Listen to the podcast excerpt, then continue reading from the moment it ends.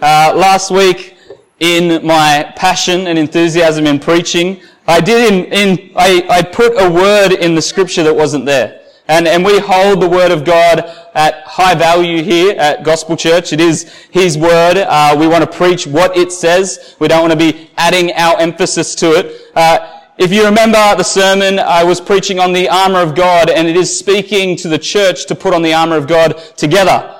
I put in the word together. The word together is not in that verse. It says, put on the whole armor of God that you may be able to stand against the schemes of the devil. I remember saying it and I was convicted all week and I was just praying and repenting. I wanted to clarify that with you, uh, with you. Uh, you're not meant to say yous, are you? But I always do. Um, well, sorry, you'll hear it a lot from me. You'll hear it a lot from me. But I just wanted to repent and say, guys, you know, I'm, I'm a sinner. I make mistakes. If I preach heresy, please uh, come and, and pull me up. I believe that that is what the word is saying. It just doesn't have that word in there. Uh, so we don't want to add words to the scripture. Forgive me. Um, let's, uh, let's look at this passage. Actually, let's pray. I ask you to pray for me, and I'll pray for you, and that the Holy Spirit would be moving in our midst.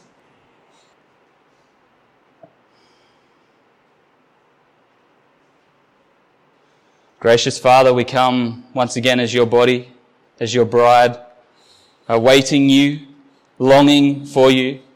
As Paul writes in many places, he had an eager expectation, a sincere longing for the day that you, Jesus, would come.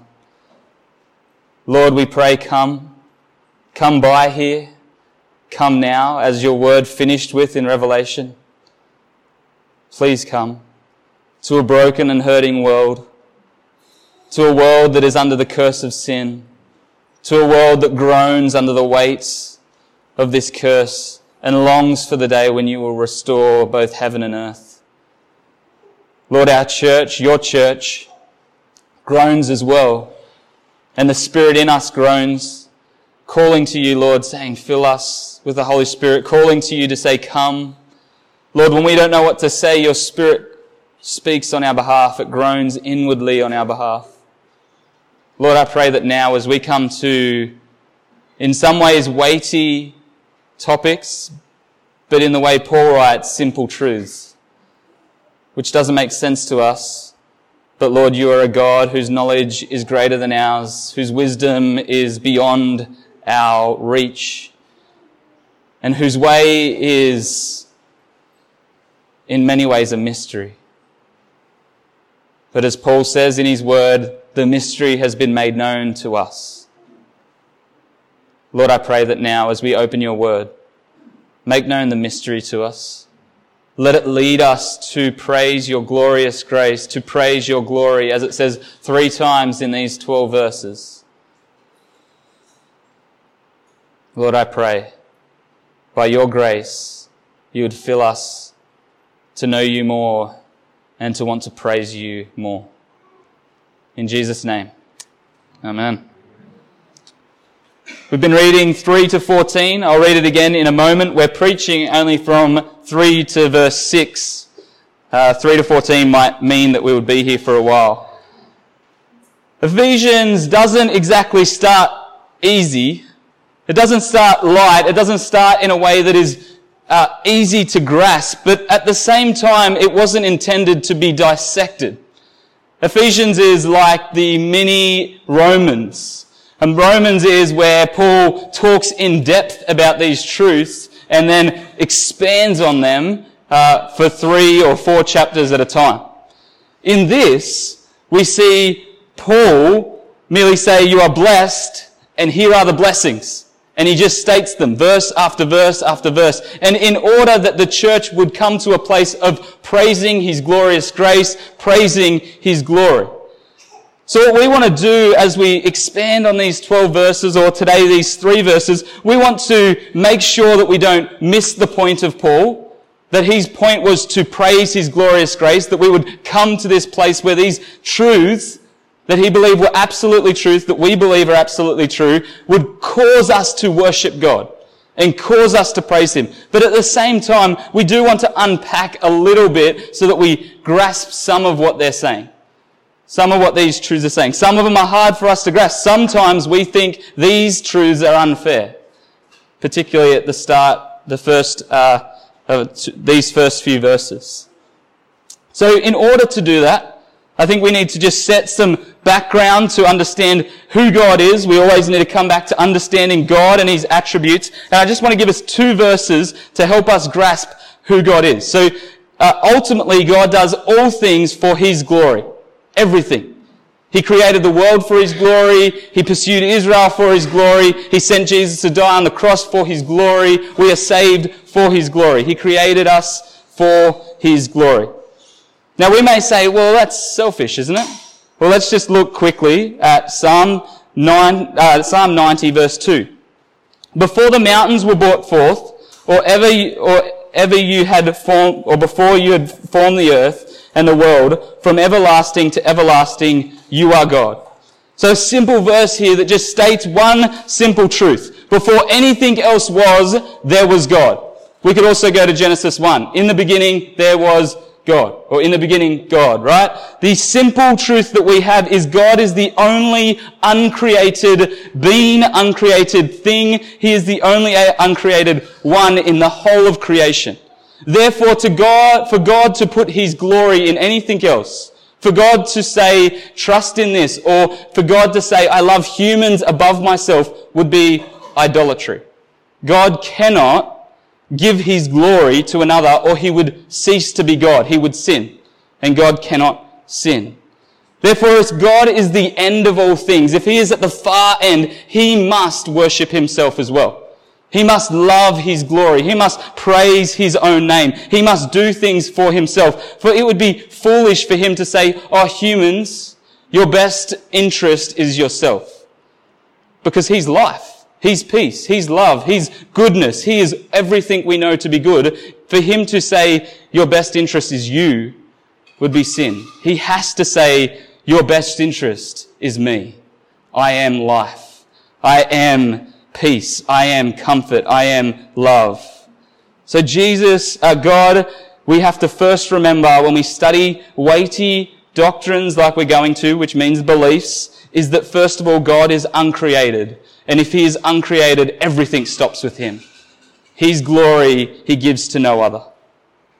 The second one is in Deuteronomy 29, 20, 29, and it says, The secret things belong to Lord our, the Lord our God but the things that you, that are revealed belong to us and to our children forever, that we may do all the words of his law. So we've got two things he states here. The first one is that the secret things belong to the Lord our God. And then the second thing he says, but the things that are revealed belong to us. God has revealed some things to us, and there's many things he has not revealed to us many things that are outside of our capacity because we have a finite brain and he has an infinite brain or infinite knowledge. So when God says, I've revealed what you need to know, we do those things. We accept those things. We live out those things. We trust him with faith, which we see so clearly in Hebrews where it says, we trust that God created the world by faith, that he created it out of nothing by faith. So we have got to come to a place where we're comfortable by saying all things stop with God, all glory is God, everything is for Him, and nothing happens outside of Him. And the second thing is, hey, there's things I'm not going to understand. The secret things belong to the infinite God. He's revealed all I need to know. He's told me the truths that I have to accept. And some of them, some of them I'm going to have to accept with faith. Some of them I'm going to have to accept with a, a bit of unknowing about them or being unable to reconcile them. So when we approach the word, we want to approach the word with our intellect. Of course, he wants us to study it, but we don't want to get to a point where we're trying to bring God down to our level. I don't want to worship a human God. That's no God that needs worshipping. I want to worship, infi- I want to worship an infinite God, an incomprehensible God. That's the God that is worthy of worship. All right, let's get into Ephesians 3. I'm going to read 3 to 14 again and then rehash 3 to 6. Blessed be the God and Father of our Lord Jesus Christ, who has blessed us in Christ with every spiritual blessing in the heavenly places, even as he chose us in him before the foundation of the world, that we should be holy and blameless before him. In love, he predestined us for adoption to himself as sons through Jesus Christ, according to the purpose of his will, to the praise of his glorious grace, with which he has blessed us in the beloved. In him we have redemption through his blood, the forgiveness of our trespasses, according to the riches of his grace, which he lavished upon us in all wisdom and understanding, making known to us the mystery of his will according to his purpose, which he set forth in Christ, as a plan for the fullness of time to unite all things in him, things in heaven and things on earth. In him we have obtained an inheritance, having been predestined according to the purpose of him who works all things according to the counsel of his will, so that we who were, who were the first to hope in Christ might be to the praise of his glory. In him you also, when you heard the word of truth, the gospel of your salvation, and believed in him, was sealed with the promised Holy Spirit, who is the guarantee of our inheritance until we acquire possession of it, to the praise of his glory. Let's go back to verse 3 and just read those three verses again 3 to 6. Blessed be the God and Father of our Lord Jesus Christ, who has blessed us in Christ with every spiritual blessing in the heavenly places. Even as he chose us in him before the foundation of the world, that we should be holy and blameless before him. In love, he predestined us for adoption to himself as sons through Jesus Christ, according to the purpose of his will, to the praise of his glorious grace, which he has blessed us in the beloved. I feel like I should just sit down. It's, it is so rich and so depth that we should just keep reading this over and over again for the next hour. Because these words give life. And I know Paul instructed Timothy to say, read the scriptures aloud. And I know why. Because there's life in the scriptures. But since we are here to hear some preaching, I will preach and do my best to expand on these few verses here. Blessed be the God and Father of our Lord Jesus Christ. Paul starts in the only place you should start with the gospel, and that is with God. Blessed be God and Father of our Lord Jesus Christ. This word blessed in the original means praise. It's actually where we get our word eulogy from. If you've been to a funeral, funeral you'll know that at, at the funeral someone will share a eulogy, declaring the good things that this person has done. I was at my grandfather's funeral not long ago. They weren't exactly declaring good things. But ideally, the eulogy is about declaring the good things of this person. So when we see blessed be the God and Father, he's saying, let's declare the good things of God. And if we're declaring the good things of God, we're declaring the unending goodness of God. Because God has no limit to his goodness. It's where all good comes from. He is the source of all good. In many ways, we could say that God has an extensive eulogy in these 66 books of the Bible. Because it is all about the one we call God. And Paul here is about to expand and not only go, we've got this one God, but he's got these three persons and they all are unique, but they're all one. Yeah, mind blowing. Remember the secret things belong to God, right? He is uncreated. He is incomprehensible. So let's try and grasp that God is beyond us and within himself he can have perfect love, perfect unity, perfect contentment because there's three of him. Well, there's three persons within him. Father, Son, and Holy Spirit. And we have this acting out of the work that each one of them done, uh, has done throughout 3 to 14. From verses 3 to 6, today we will speak about the work of the Father. In His foreknowledge, in His divine sovereign, that means in control of all things, He chooses those who will be saved. We'll come to that in a moment. Later on, next week, we'll look at in Christ, the work He accomplished on the cross through pouring out His blood. He claimed those who would be saved. He worked out their salvation. And by the Holy Spirit, we see him seal us for eternity. Those who are called, those who are chosen will be saved. Those who have been saved will be sealed and those who have been sealed will enter into glory. There is a certainty of our salvation. And this is where Paul wants us to get to. I am sure I am saved. I'm 100% sure I'm going to be with Christ forever. And he's calling us, blessed be the God and Father.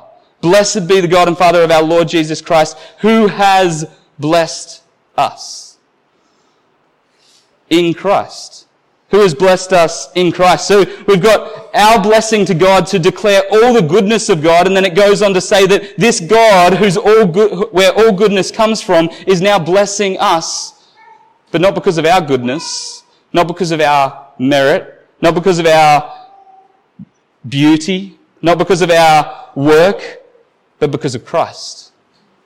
Isn't this a beautiful image of the triune God. We've got the first person, God the Father, who is blessed and where all goodness comes from, and it is now blessing us through the second person of the Trinity, God the Son. Our blessing does not come through our work. Our blessing does not come through our merit. Our blessing does not come because we have got ourselves together. It comes because Christ has himself together. It comes because Christ has worked all things out for us. When he said it was finished on the cross, he meant it was finished, it was complete.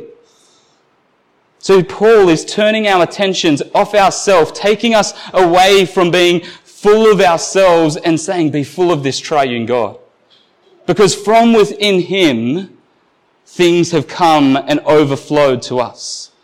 We're part of this divine uh, cosmic love that's within God and it's overflowing to us. It didn't happen because of us. God didn't create us because we needed to be created to fulfill Him. No, it's an overflow. Within the Father, Son, and the Holy Spirit, there is this love and affection and this blessedness and they're praising and blessing one another. And because of the blessing of Christ in us, we are blessed through God. Yeah, remember, it's the secret things of God. This is so confusing, I don't even know what I'm saying. I hope God helps fill us and uh, uh, helps us understand. But what is Paul declaring? Like I said, he's not expanding heavily on these things. He's just stating them verse by verse and saying, praise his glory, praise his, praise his glorious grace, praise, praise his glorious grace. And he says our blessing in this one verse is with every spiritual blessing in the heavenly places.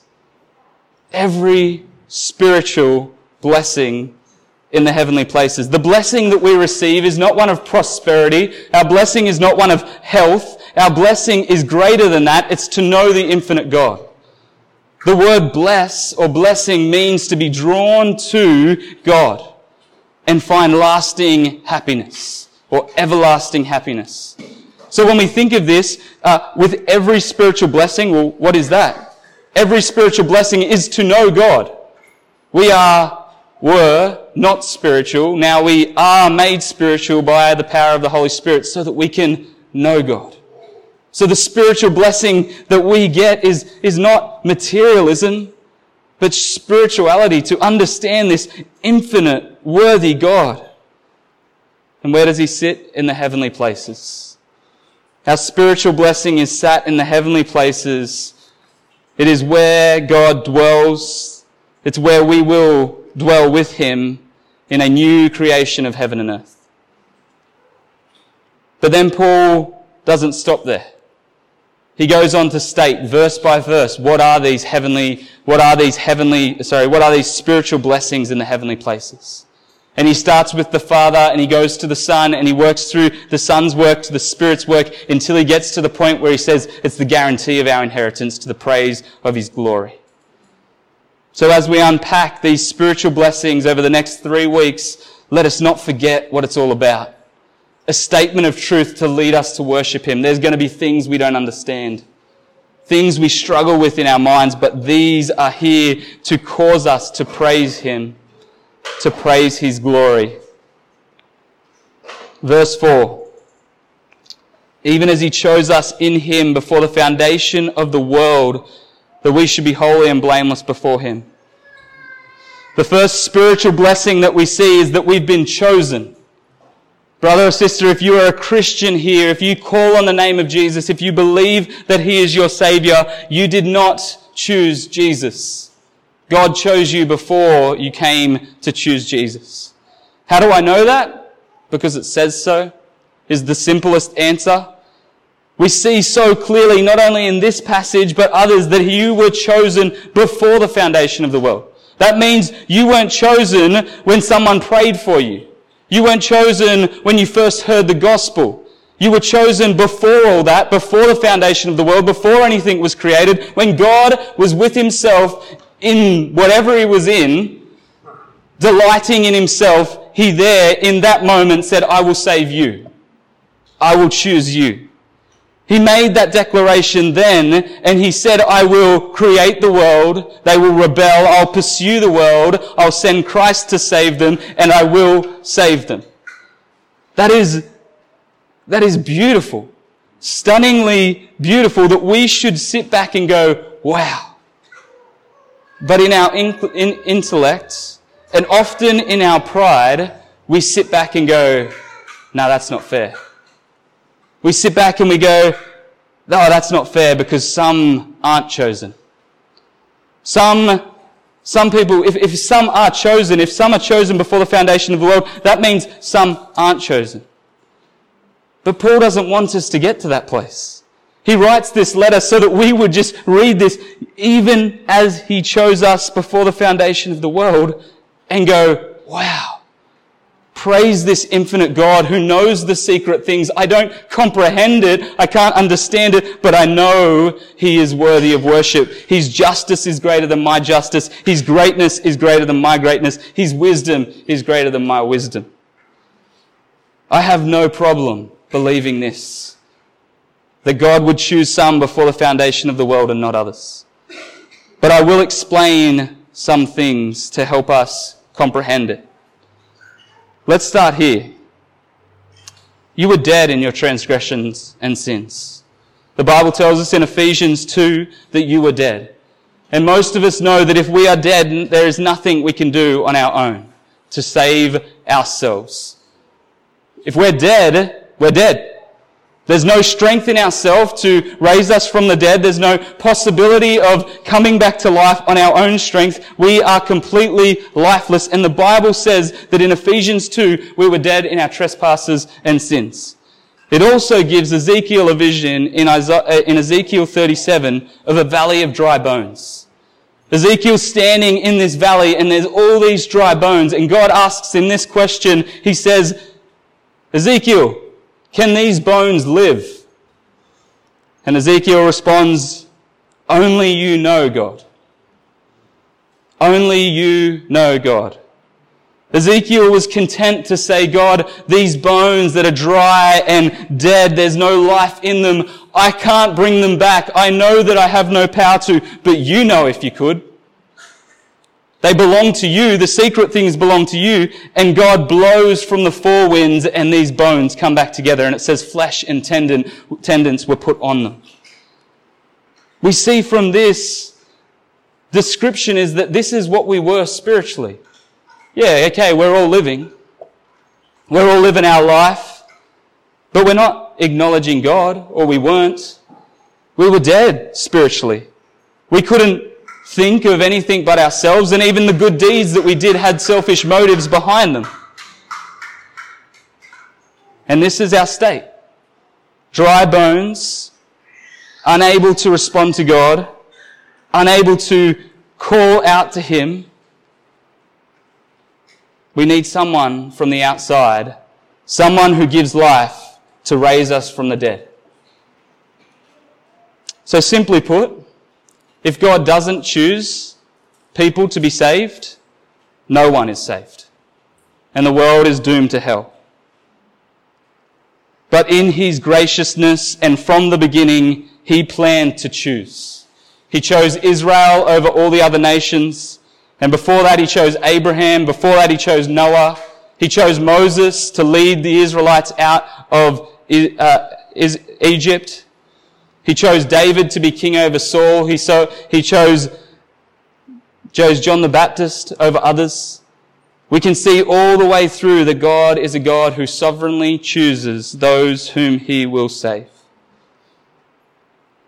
God is not unfair in his choosing. because no one deserves heaven. All have turned away from God. All deserve death and eternal punishment. But God, in His grace and mercy, planned from the beginning to claim those whom He would call His people. A people He knew would rebel, a people He knew would, He would need to pursue, a people He knew He would need to save. And that people comes from every tribe, nation, and tongue. So for those of us who sit back and say, I think this is unfair. How can God choose some and not others? Romans 9 puts it very clearly that who are you, O man, to speak back to God? Who are you, O man, to speak back to God? God is the uncreated one, whose justice is outside of our justice, whose wisdom is outside of our wisdom. We don't understand it, but we know it's fair. We know it's fair because God is where all goodness comes from. We go back to blessed be the God and Father of our Lord Jesus Christ. He is declaring that He alone is where all goodness comes from. His eulogy, declaring His goodness.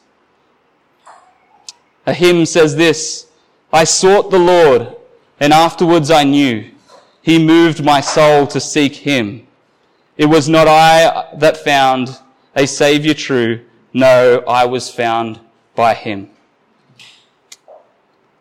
He chose us in order that we would be holy and blameless. In verse 4, before the foundation of the world, he chose us that we would be holy and blameless before him. God's choosing of his people was that we would be a people that were worthy of his kingdom. If we are to be a people that is worthy of his kingdom, we must do away with sin. But we have no capacity on our own to do away with sin. Instead, God says, Christ will be your holiness. Christ will be your blamelessness. He will take on your guilt. He will wear my wrath, which is deserved for you. And you will have his merit of holy and blamelessness. You will have his status of holy and blamelessness. And my wrath will pass over you. So Christian, brother and sister, you are holy. You were chosen to be holy. You were chosen to be blameless. And if you were chosen to be holy, you were chosen to be set apart from the world. If you were chosen to be blameless, you're chosen to not have error in you. Yet it still remains. So by the Spirit, we live and fight day after day to pursue this holiness and blamelessness that our status is kept for us in heaven. We pursue it day by day, being conformed to the image of Christ. But Christian, if you live in willful sin, willful unrepentant sin, I ask you to examine your life. Because there is conviction. There is conviction from the Holy Spirit. Yes, sometimes we will grieve the Spirit and go on living in rebellion, but it will come. And the evidence of salvation over time is that we grow in the fruit of the Spirit.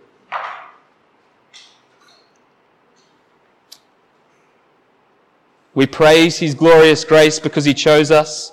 We praise His glorious grace because He, is whole, he made us holy and blameless. And we continue to praise Him through verse 5 as it says, In love He predestined us for adoption to himself as sons through Jesus Christ according to the purpose of his will. So what we see here, Paul is stating that we were predestined. That means predetermined. We were set somewhere before we were going to be there. And the second one is it was according to the purpose of his will. It is God's will that ultimately governs this world. We can say, oh, I have free will. But that would contradict each other's will. Can all of us have free will? If I have free will, that means you can't have free will. Only God can have free will. Because God governs all things, right? One being can have free will. We have a will to make a decision between right and wrong, but we are bound by our limitation that God has put on us. God is the ultimate one who has free will. God is the one who can move our hearts, change our hearts, make us go from death to life. We can't make ourselves go from death to life. Therefore, we can't have free will. Our will is bound by either our sin or our will is bound by the Spirit. Before we were a Christian, it was bound by our sin. We only chose that which was sinful. And now that it's bound within the Spirit, we choose that which is from the Spirit. So it is God who predetermined and God who's uh, working out all things to the purpose of His will, which will be the ultimate end. And His ultimate end is that He will adopt for Himself children. He will adopt for Himself children. And what we need to remember is that this is in love.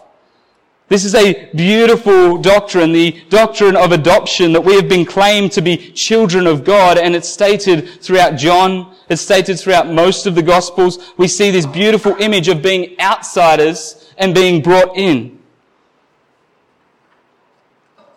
How beautiful is it to meditate on this glorious picture? Can I give us an example of this that the, original readers would have understood? Last week I spoke about how in Ephesus it was a city of success. It was a city of uh, being a great athlete, being a great musician, being a great uh, uh, theatre actor person. It was about being a person who was, was beautiful, who had something beautiful about them. And in Ephesus, if you were born with any sort of defect, you'd be taken outside the city and put on a hill.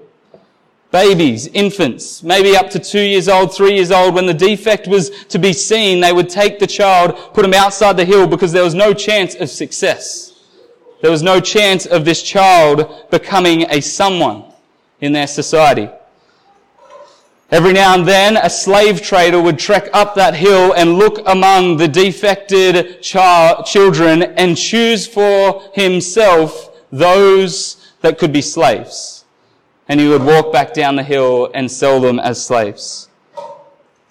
We have an image here of God the Father walking up that hill and choosing for himself defected children defected spiritually, but not claiming them as, as, slaves, but rather claiming them as sons.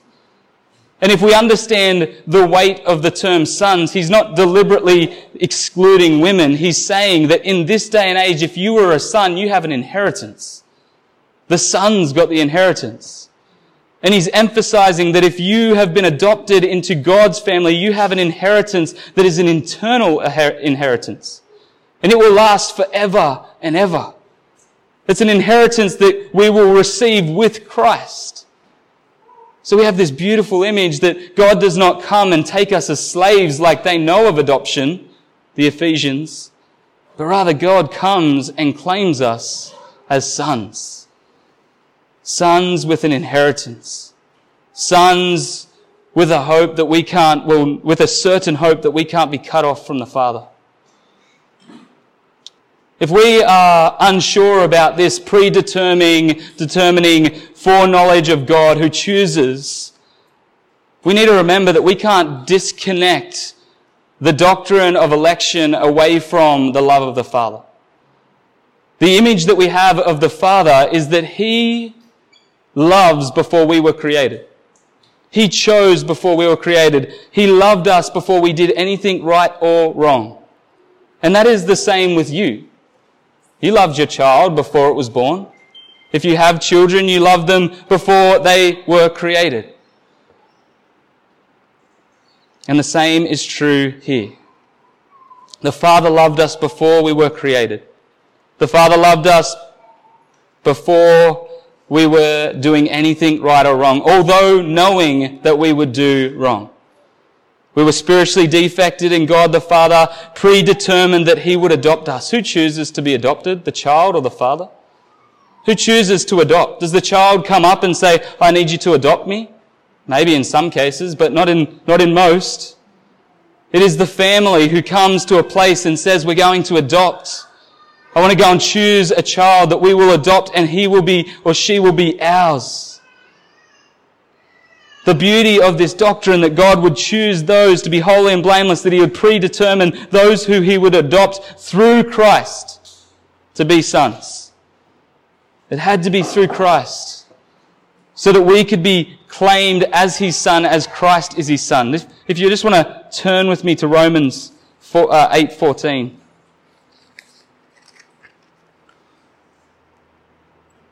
And it clearly reminds us of this difference between slave and son. For all who are led by the Spirit of God are sons of God. For you did not receive the spirit of slavery to fall back into fear, but you have received the spirit of adoption as sons, by whom we cry, Abba, Father.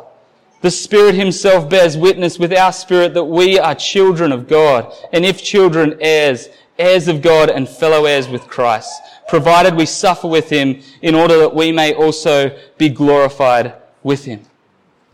Isn't this an incredible picture? That we didn't get given a, a spirit of slavery. That's what they knew. That's what adoption looked like, right? To be a slave. Oh, you got adopted. Now you're a slave. It was better than being on the mountain dying. But no, we don't have a spirit of slavery that leads to fear. We have a spirit of sonship, which have a certain hope, a hope of eternity with the Father. Tim Keller, a pastor in the States, says, the only person that can wake a king in the night for a glass of water is a child. That's the kind of access we have to God. Can we comprehend that? The God of this universe, this one who was uncreated, the one who knows the secret things, says, I'm choosing you. Not because of your merit, but because of Christ, my son. I'm choosing you to be my son with an inheritance. I'm choosing you to be a child that has an inheritance. We'll go on to read over the next few weeks what Christ did to make us holy and blameless and what the Spirit does to seal us with that inheritance. But let me just encourage you with this verse that Jesus says in Luke 12. He says, Do not be afraid, little flock, for your Father has chosen gladly to give you the kingdom. Don't be afraid, church. Don't be afraid, those who call on the name of Jesus, because he has chosen gladly to give you the kingdom. We don't have to come to God in fear. We don't have to come to God like he's going to cut us off because we've stuffed up again or we've stumbled in sin again. No, Christ has dealt with that. We come to him always as a child.